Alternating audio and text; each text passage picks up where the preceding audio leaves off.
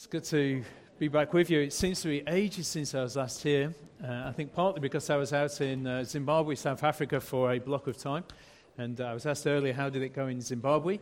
Uh, some of you may be aware that actually we have quite an involvement in a place just outside of Bulawayo, or actually part of the second city of Zim, Bulawayo.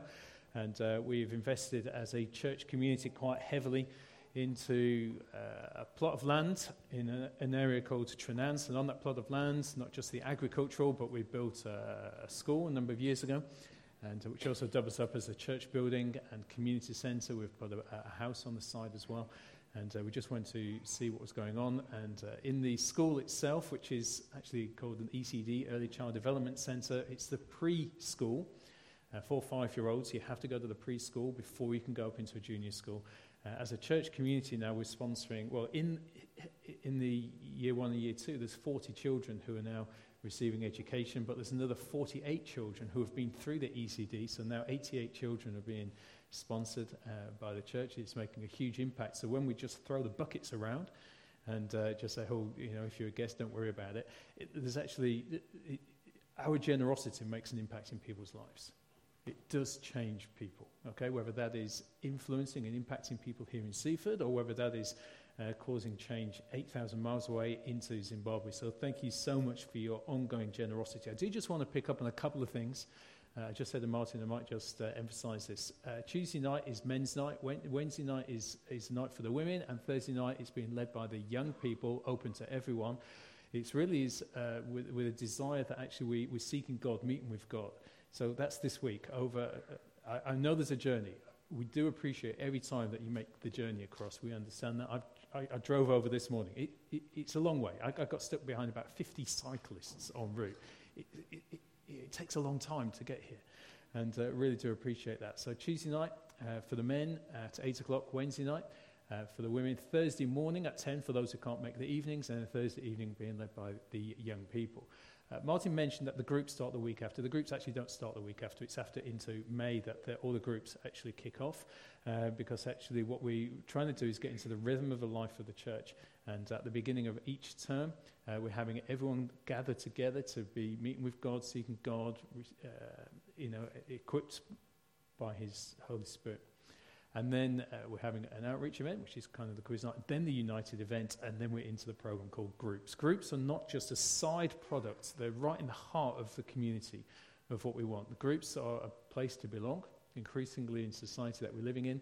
Uh, people are saying, uh, where do I belong? Actually, groups are an ideal place for people to belong, whether that is cycling or whether that is into the life groups or whether. And all the groups are available into the identity booklet. It's not just uh, the ones that are in Seaford. You can go to any. If you don't mind doing the, the journey, then you can go to any of the groups with one church, and we'd love you to be a part of that. So that's just a little bit of information. Then, of course, on the 1st of May, really look forward to seeing you at the Congress Theatre. We had a brilliant event last year. Uh, Jez was incredibly enthusiastic about the number of people who turned up ahead of time uh, to, uh, to arrive at the Congress Theatre, and he just went en masse last year, so he's hopeful that you will repeat that this year. Uh, we're just uh, kicking off a new teaching series at the moment called uh, The Heart of Celebration, and Jez was speaking last week about the resilient, the determined heart. And uh, in this teaching series, we'll also be looking at uh, a, a, childlike heart, pursuing faith, and uh, uh you know faith-based optimism. Maybe we'll be also looking in at what a prepared heart is, challenging a what we've got here, challenging a non-responsive and lethargic approach to worship. John read an amazing passage right at the start of this morning. What a God we have. And now, fortunate we are, we have him, this Father of our Master Jesus, because Jesus was raised from the dead. We've been given a brand new life and have everything to live for, including a future in heaven. And the future starts now. God is keeping careful watch over us. The day is coming when you'll have it all life healed and whole. And there was zero response in the room to that incredible passage that was being read. Now, in, internally in your heart, you might have responded. But my encouragement is to dig deep and allow that inner voice to reach your actual voice and actually show some enthusiasm for this amazing gospel that we have. Because the very next verse says this I know how great this makes you feel. I'm not sure I know how great this makes you feel. So, my encouragement, and it is an encouragement because you, you, could misunderstand and see this as a nag. It, it, my encouragement this morning is for us, the people of God who have it all in God, actually allow ourselves to celebrate and rejoice with the good news of the gospel of Jesus. Mmm. Okay, I'm just going to say that again. Why don't we, as the people of God who have it all in God, allow ourselves to express the celebratory heart that we have to say, Thank you, Jesus, because we have everything in Jesus, and that is good news? Hmm? Right. Okay. Next week, will you surprise Jez? Okay. And when someone says God is good, you go, Yes!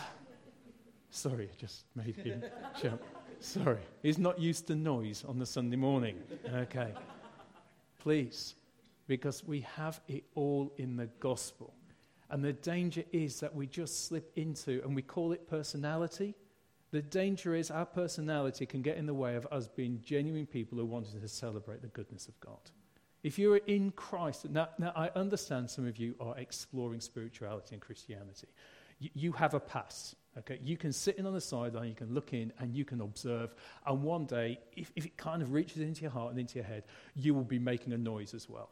But if you are in Christ, which is what the whole of the Essence series was about a few weeks, a few weeks ago, about everything that we have in Christ, Okay? The fact that we're now saints in Christ and that we're now children of God, that we're, we're now being made new in Him, that we now have a brand new start, that we now have forgiveness, that we're now, all these things, if that is who we know in Christ, can I encourage you, please, let's be careful that we don't slip into passivity in our response of worship to Jesus. I think I might preach on this one week, not necessarily this week. I got myself into trouble last week. On the Friday, we, I don't know if you saw this on Facebook, we, we put out a, a notice, an information slot, how excited we were that there was a guest speaker coming to. Did you see this? Anyone see this? and you know, it was like the, it, it was put out on April the 1st, okay, which possibly should have given some hint, okay, and really expectant. And, and, and, you know, we're really looking forward to this guest. And Andrew would come on and go, This person has just changed our life, uh, you know, honor it. And Steve Blaber came on and says, I had the privilege of meeting this person one time, a long time ago, and it changed. And, and uh, you know, these people coming in. Actually, what it was, we were just lining people up to say, The special guest this week is Jesus. I think it was a really awkward moment when we announced that because people had to look as if they were enthusiastic without looking disappointed. It's Jesus, yay, not Cliff Richard, all the other things that people were speculating about who the guest was going to be. And, uh, you know, kind of like, I think people got it. Most people, one and a half people actually left the church as a result of it, but it was, you know, which is sad the half a person recanted to their, you know, retracted their resignation and have come back. But the one person has said, no, no, you, know, you, you misled us. So I got myself into a little bit of trouble. And I, I hope that the heart of it, because actually the question I'm looking at today is the heart of expectancy. Okay, how many of us actually turned up today believing that God was going to do something? Amazing. What is God going to do? I, I will often turn up in a context of church uh, and I lead it, and I'm not overly convinced. Sometimes I have to wake myself. I have to stir myself. I have to go on, Graham, wake up a little bit. What, what, what, what's going to happen today? And I, I've got to stir faith and I've got to stir a belief that God is about doing something. And am I living with that level of expectation or anticipation? Are we supercharged or super bored?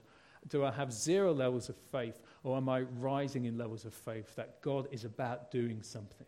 A number of years ago, uh, well, actually, not even a number of years ago, I have this thing called uh, a bucket list, what I'm going to do before I kick the bucket. It came out as a result of a film a few years ago uh, titled The Bucket List. And, and people would write on this thing everything that they want to achieve. Okay, and one of those things on the list that I would practically love to do is whitewater rafting. And I've tried on a number of occasions to go whitewater rafting. On the first occasion, Uh, we went to one of the best places in the whole of South Africa, so they say, to go whitewater rafting, to find that there was zero water in the river. Zero. Okay? This was as a result of a dam further upstream that had been switched off and diverted. There was no water in the river. We went to another place in Italy, up in the hills, and uh, they said, Oh, you must go. We even got the wetsuits on at this point, and the dinghy in the water, which was at this point a massive six inches of water. You cannot whitewater raft in six inches of water. You can do extreme paddling, but not a lot else. And then the other place, we visited Zimbabwe, and uh, Vic Falls is meant to be one of the top 10 places, not just in Africa, but the whole world where you go whitewater rafting. And there was way too much water. And uh, so we've had no water, too little water, way too much water, could not go whitewater rafting. One day I will get to go whitewater rafting. But there was an anticipation, an expectation, a hope, which was saying, oh, I lost it. But what is my hope for in what I want to achieve in God? Uh, I was sitting down with a group of young people recently. What's my gospel bucket list? What, what would I be? What, all those things that I set out to do years ago for God, how many of those things have now been ticked off? Or how many have been shelved? How many have just got dusty? How many of those things which are like, oh, I really want to do this for Jesus? Oh, what was it again? Oh, yeah, I got married, then had a family, and then got into work, and then started to pay mortgages and all of that. Like, what was it? Oh, what was it? What, what is my gospel bucket list for Jesus? What did I do? What did I set out? Every expectation anticipation. What am I doing now, which I'm doing too much of, where I should be cutting down on in order to focus somewhere else? How am I spending my time? How am I spending my resources? How am I spending my effort? Am I doing what God is wanting me to do? I love the development of uh, kind of like some of the cultures that are going on in the, in the life of the church, uh, being a welcoming community. I, kind of make it that I want us to be the most welcoming community in the whole of Seaford. Okay, th- that, that for me is, I know we're kind of getting somewhere when King's Church here in Seaford is actually known as the most welcoming community in the whole of this town. Where whoever you are can come. Whatever history background. Uh, Jill mentioned it in the prayer that actually, you know, those who were born here, those who were not born here, that actually we're welcome. Why? Because it's an expression of the gospel of the kingdom of God. Okay, here's another moment to get excited about the gospel. At one point, we were outsiders. At one point, we were, in effect, immigrants. At one point, the, the barriers were closed. And then suddenly, because of Jesus, the barriers came up and we were invited into the kingdom of God. That's good news? And so I want us to be reflecting the gospel by being the most welcoming community where everyone is welcome, regardless regardless of history, background, lifestyle, upbringing, regardless of that. Why? Because I've been welcomed into the kingdom of God regardless of my history and my background. Other expressions of the culture one of generosity. I, I want us to be known as the most generous community in the whole of Seaford. I love that overspill of generosity. You know, why? Because it's a reflection of the Father's heart towards us, who just wants to be and const- constantly exceedingly generous towards us. And, and I'm seeing that, and, and I'm picking up stories, and, and, and the stories within this group of people here where they actually go, God, I'm, I'm, going I'm to be generous, I'm, and I'm letting go of this thing. And as we let go of something which we've held tightly onto, whether it's finances or resources, we've let go of it, and suddenly it's gone, and then God comes in and fills it in again. Because this underlying belief is that we're living a blessed life and we cannot outgive God. And the only way that we understand we can't outgive God is by letting go of stuff and then God coming in, coming in and filling in. There was a bloke who I was with a few weeks ago who said, Graham, I've heard about your five pound story. I don't have a five pound story. And he said, Well, you go, what's your five pound story? My five pound story is this. that one day, uh, we were so short of money, a young family, very expensive time of life, and I just cried out to God. I said, God, I don't even have five pound to take my wife out for a drink. Genuine cry out to God. I didn't have five pound. And uh, about 30 seconds later, I had to leave the house, walked out the front door, and right there in our gatepost outside our front door was a brand new, crisp five pound note on the floor. And God said to me, In that moment, you can trust me in the small things and the big things. You can believe me for these things. And it changed me. And, so, and this bloke said, I don't have your five pound story. But anyway, went, it, it, we went out to Zim. We were a late call to buy some football boots or to take football boots out to Zimbabwe. We were setting up a football team.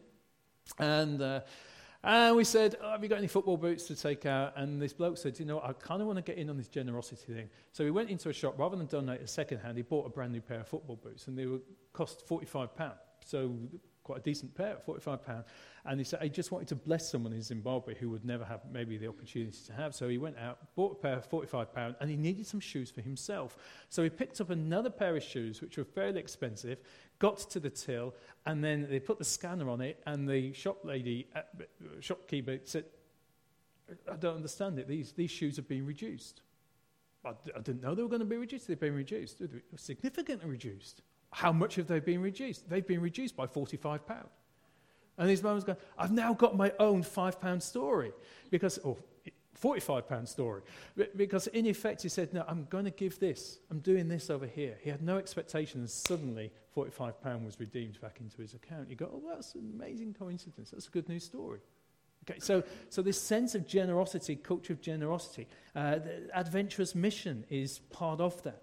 Uh, over in Eastbourne today, we've got Eddie from Albania, a, pastor who's we've been supporting out in Tirana, capital of Albania, and, and he's over for a few days.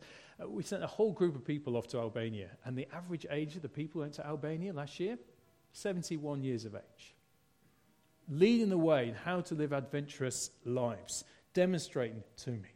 Keep on going, keep on running, keep on, uh, you know, going out on mission in a couple of weeks' time over at the Congress on the 1st of May. Uh, you'll be seeing a video of a chap called Luke. Luke, a year ago, wasn't a Christian. And uh, actually, February last year, he wasn't a Christian. And then he, he, he, would actually say he was an atheist, and he was challenged to go along to something called Alpha. Alpha is this informal introduction to what Christianity and faith is about. And so he went for the challenge and kind of went along to it for a few weeks. And then one evening, eh, he felt, which he would have denied feeling, but he felt that God speak to him and said, Go home, go to sleep, I'm going to speak to you in a dream. Young guy, 22 years of age, atheist. So he went home, fell asleep, and God came to him in the dream. He woke up and became a Christian. Uh, now, he, he, so he went through Alpha, went through Alpha Plus. Alpha Plus is like for those who failed Alpha. And uh, that's a joke. That's not true. Okay, Alpha Plus is the next bit on. And then on the back of Alpha, we've got something called Rooted. Rooted is now kind of that way into the life of the church, how you feel your part, how you play your part, what church membership is all about. And he came along on Rooted. He didn't, he didn't get to the end of the Rooted course because he was relocated. He got a job up in London, moved up to London, and moved into a real tough kind of housing estate right in the city centre of Liverpool. And now he's opened up his house. Young people are coming along. He's sharing the gospel with them. He's involved in their lives. He prayed with a, a, a young guy a few weeks ago who was healed that night. And this story is coming out on the 1st of May. A year ago, he just didn't believe in Jesus. A year later, he's now serving his purposes. God gets hold of our lives, turns us around, and that's a good news story. Good news? Good news. It's good. Okay. And it just, yeah, an adventurous mission. But what is God doing?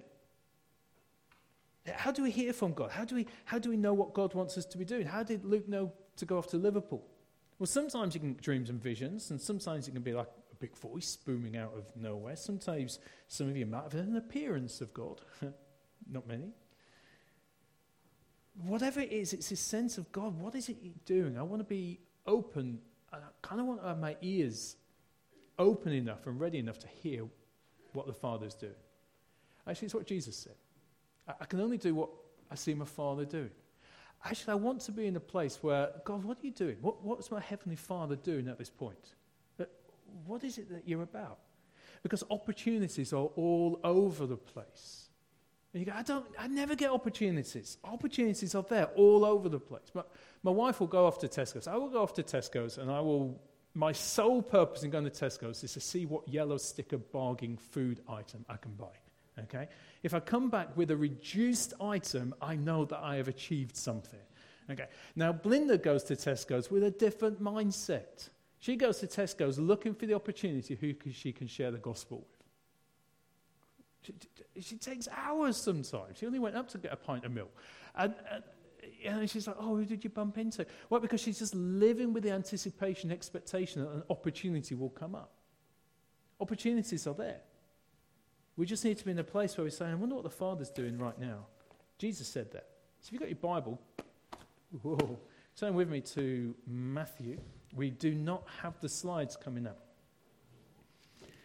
because I'm going to cover in the next five hours five chapters of the book of Matthew.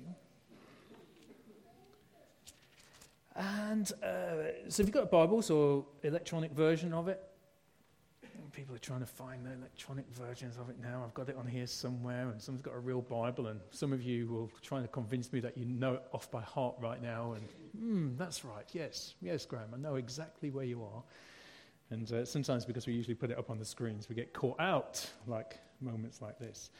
And uh, chapter 5 of Matthew, we're not going to linger longer in chapter 5, but it says, Seeing the crowds, Jesus went up on the mountain, and when he sat down, his disciples came to him, and he opened his mouth, and he taught them.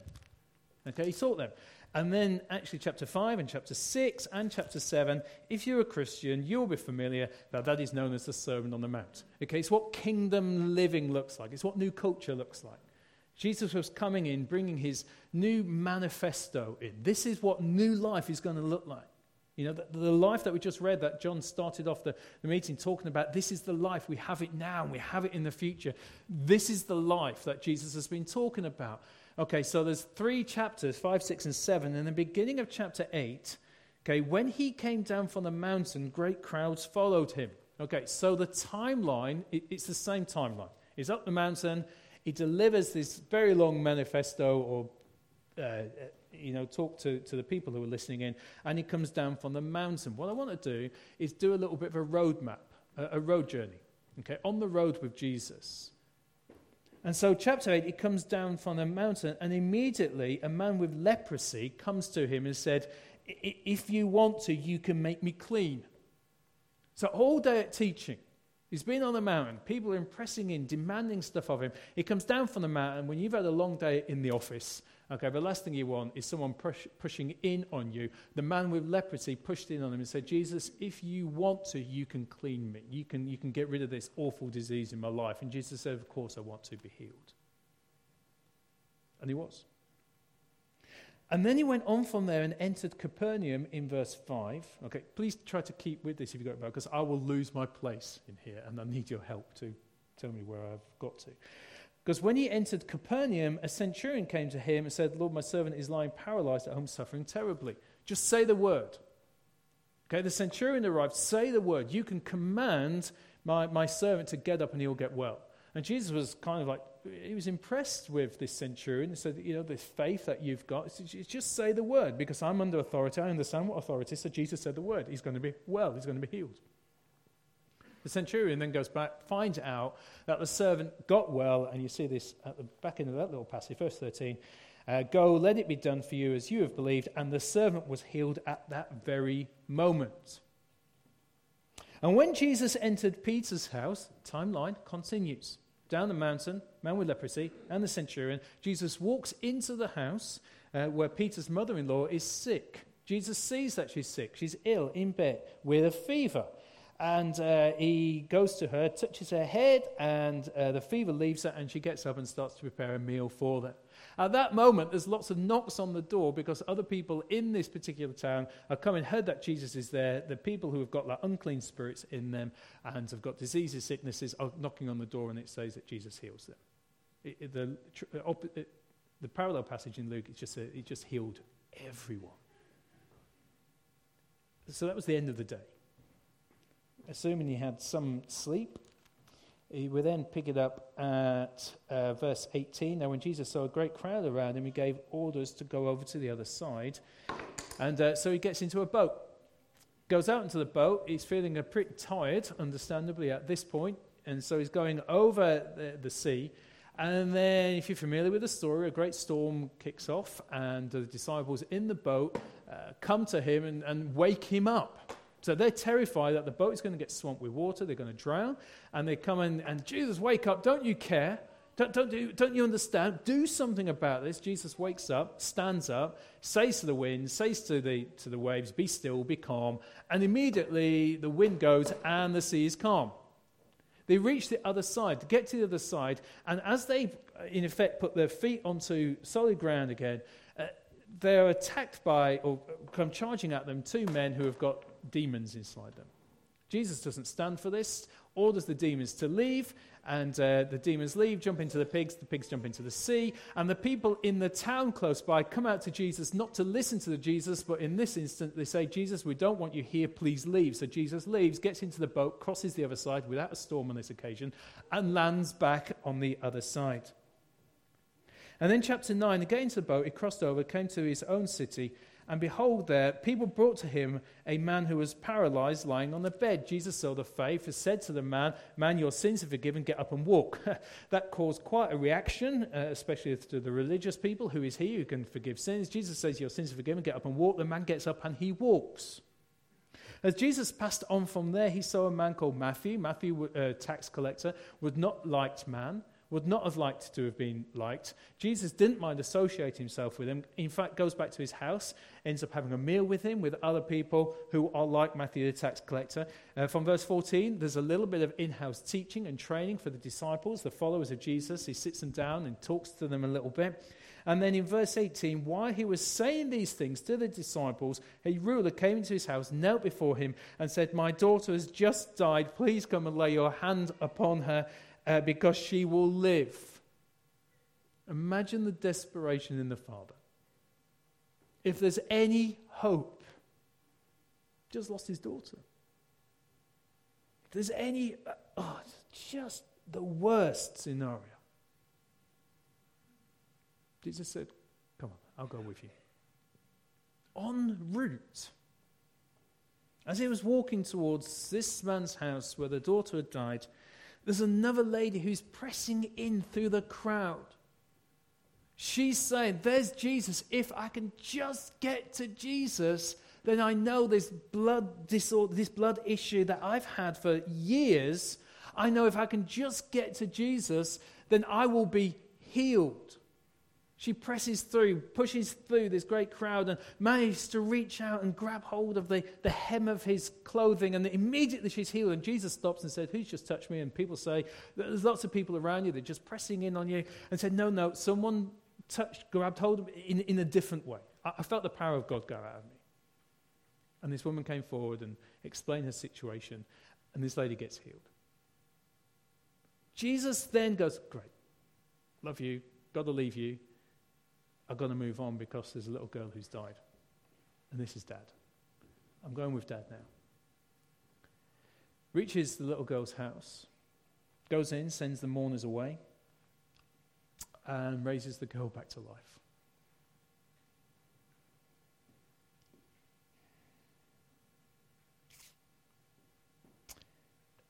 And then, verse 27, as Jesus passed on from there, still the same timeline. Two blind men came to him and say, Mercy on us, son of David. And when he entered the house, the blind men came to him and said, Do you believe that I'm able to do this? He said, Yeah. And he touched their eyes, and their eyes were opened. verse 32 And as they were going away, same timeline, behold, a demon oppressed man who was mute, not able to speak, was brought to him. And when the demon had been cast out, the man spoke. And Jesus went through all the cities and the villages and when he saw the crowds, he had great compassion because they were harassed and helpless. And he said, The harvest is plentiful, the laborers are few. Pray earnestly to the Lord of the harvest to send out laborers into his harvest. And then the very next chapters, very next chapter, talks about sending out of the Jesus followers into the surrounding towns and villages, preaching the gospel. That is an amazing sequence of events. I can only do what I see my Father doing. We're encouraged to go on a road trip. We're encouraged to go running or walking with Jesus. So I want, I, I want more days like that. I, I, don't know, am I alone in that? I, I want to have a day with Jesus like that.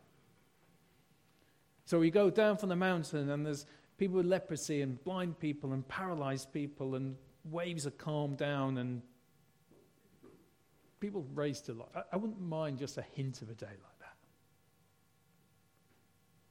My guess is that others want something more like that. Rather than, is anything going to happen today? Maybe. Or am I going to Tesco's to get some reduced chicken?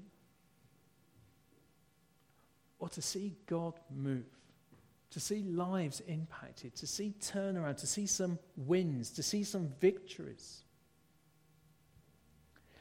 Back in the 1990s, a number of you would have been around then and been Christians. And there was some strange and profound events which were affectionately referred to as the Toronto blessing. The power of God was there, and people would get on coaches and drive a long way to meetings where you experience the power and the presence of God. And then in the mid 90s, there was something called the Pensacola outpouring, where people would jump onto aeroplanes and, and, and head off to America and, and go and visit the revival that was taking place. And then in the early part of the, uh, the, the, the, the, the noughties, a bloke called Todd Bentley and the Lakeland revival in Florida. And then there was other things that were going on in a place called Bethel. And then in 2013, there was a revival that was taking place in Cwmbran in Wales. And then in 2014, more recently, in Coleraine in Northern Ireland, and people were getting in cars and trains and automobiles and heading off to these places, storm chasing, to go and find where the presence of God was. I remember queuing up to get into a building in the 1990s because I had a high level of expectation of what God was going to do. And there's a couple of things I've learned looking back or reflecting. Firstly, you need to have a cool name if something's going to happen. Okay, so it's got to be called the Toronto Blessing or Pensacola Outpouring or the Lakeland Revival or something which sounds pretty cool. Okay, so I don't know, the, the Seaford, I don't know, experience. And need to come up with a cool name. But it's also coming up with a heart of expectancy. What is God doing? What am I doing?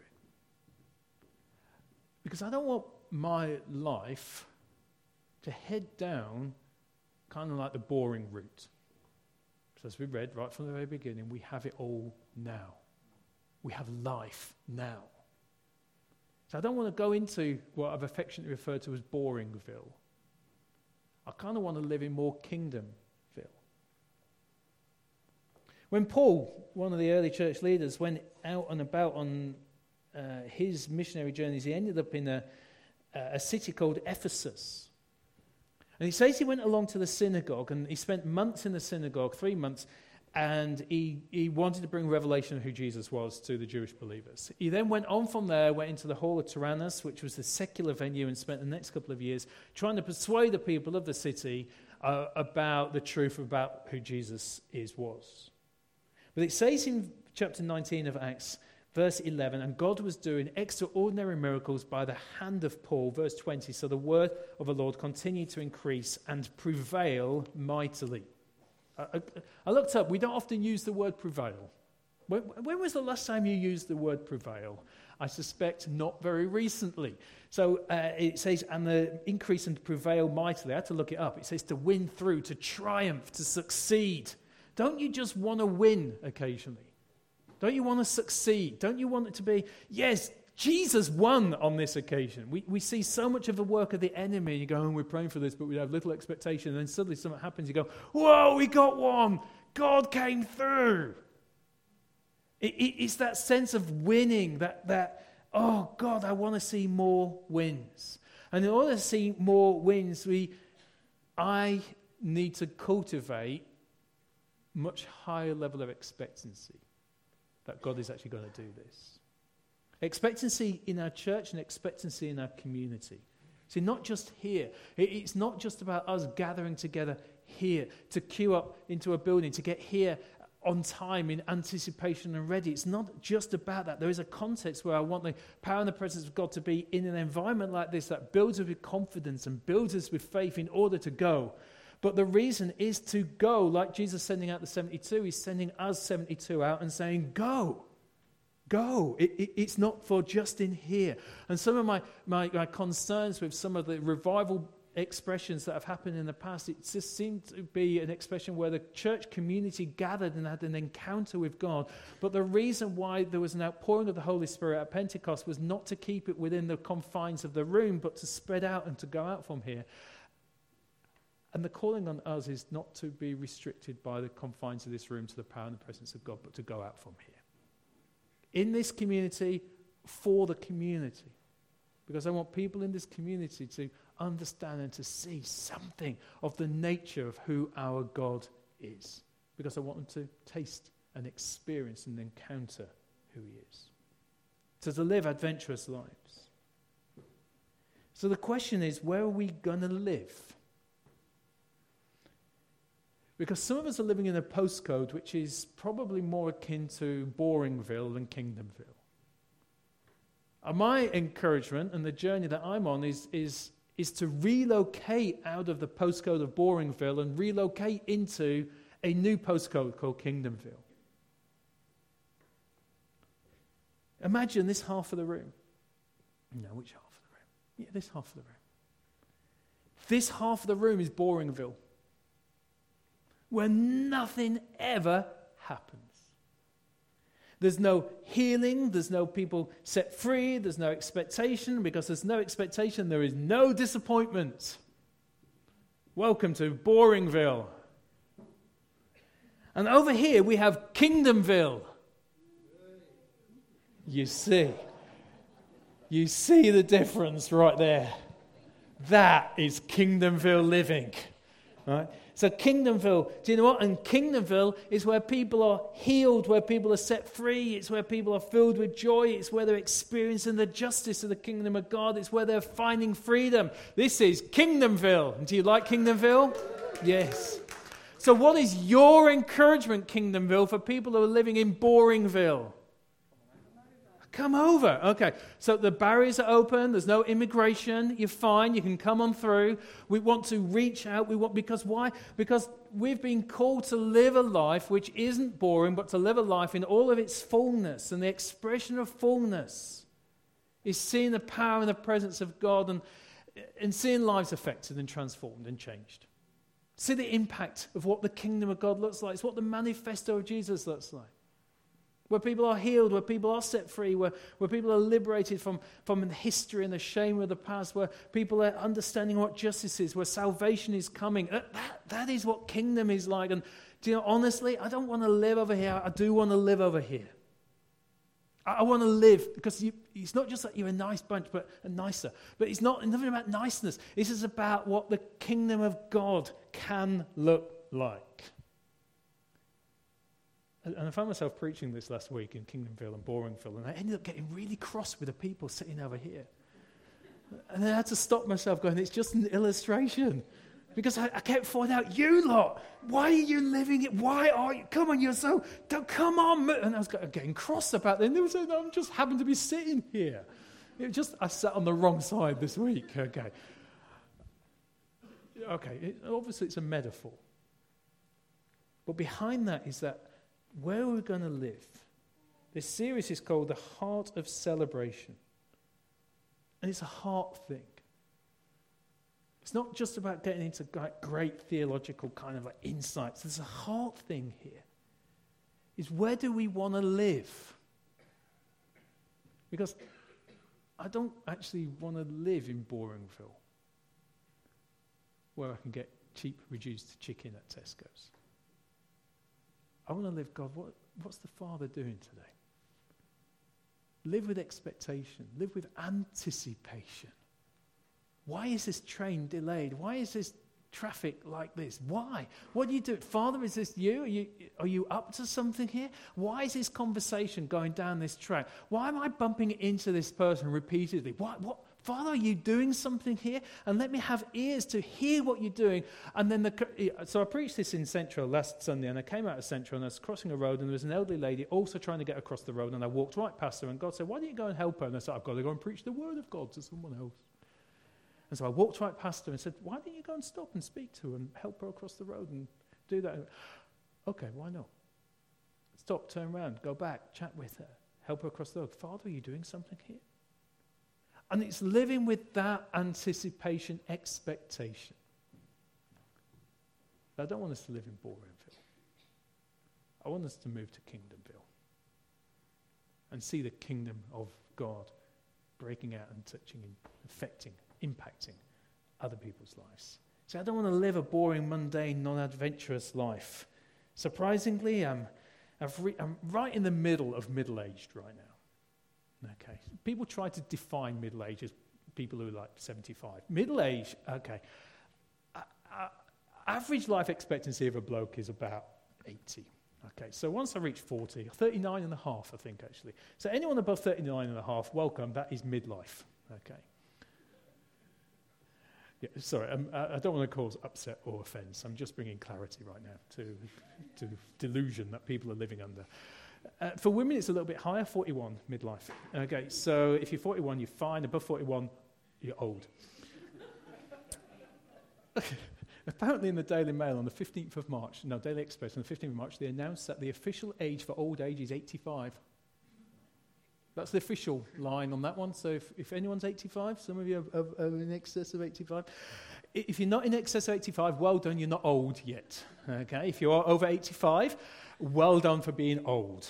Okay, so I'm really running, uh, uh, it's not in my notes at all, and this is where I get into myself into trouble. Okay, I find too many people of my age, midlife, I'm 47, okay.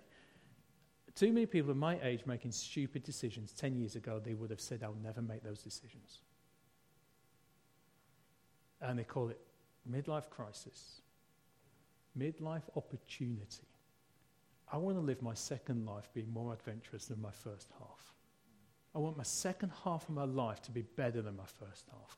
I want to learn the lessons from the first half so that I can bring those into the second half of my life, so I can conclude the bucket list that I've set out to do, and I can achieve everything that God has called me to achieve. So I can be everything that God has wanted me to be. And my responsibility as a pastor of a church is to release you into everything that you have got calling upon your life everything that you have got, God has got for you in your life, whatever your age. So we don't live in Boringville. We start to explore kingdom, Kingdomville. Live life on the edge, taking the risks, completing the bucket list, encountering more of God in ways I've never known before, see more healings, verified, bona fide, concrete healings and miracles, lead people to Jesus, see people liberated, giving everyone every opportunity to meet Jesus, and leave such a legacy on earth that it reverberates well into eternity. The importance of legacy. So, as we come to a conclusion now, and I'm seven minutes, 33 minutes over my anticipation of what I was anticipating speaking, I want to come with a heart challenge. Where, where are we going to live? I don't just want to fall out with you lot. Okay. You've got it right, you're good, well done. It's not like that. It's a heart thing that I want our hearts to relocate. And sometimes what can stop us is disappointment, uh, resentment, lacking faith, unbelief. Unbelief can come from the fact that I trusted God one time and it never kind of happened. I prayed for someone and it got worse or nothing happened. And sometimes unbelief can get in the way, and disappointment can get in the way, and, and apathy can get in the way, and comfort can get in the way. I'm actually quite comfortable where I am. One day I might move there, but for now I'm quite happy here. It can be uncomfortable moving. You know how inconvenient it is having to box up everything and load it up. And then we moved house eight years ago, virtually to the day. And we moved 250 yards, but we still had to load up the van, do 250 yards in a van, then unload it again. It's inconvenient, it's costly, but it's worth it. So, where are we going to live?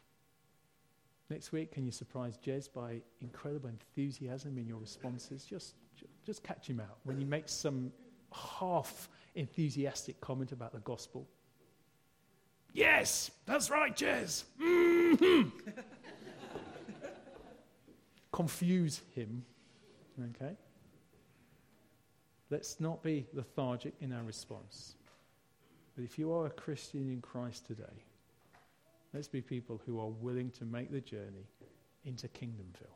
John, do you want to uh, come on down? Let's finish off our time. Why don't we just stand together and to pray? I'm well aware that today's really been a message for the Christian here. If you aren't a Christian here, honestly, I think the best life is in Christ and amazing life in Jesus. We'd love to introduce you to him.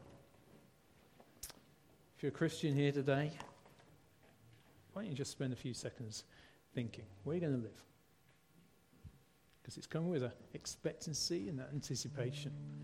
Just say, I'm going to live my life, the days of my life, the months of my life, or the years of my life, saying, God, whatever it is, I want to live them actually for you.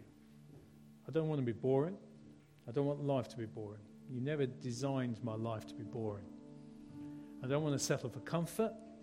I don't want to live and dwell in unbelief or disappointment.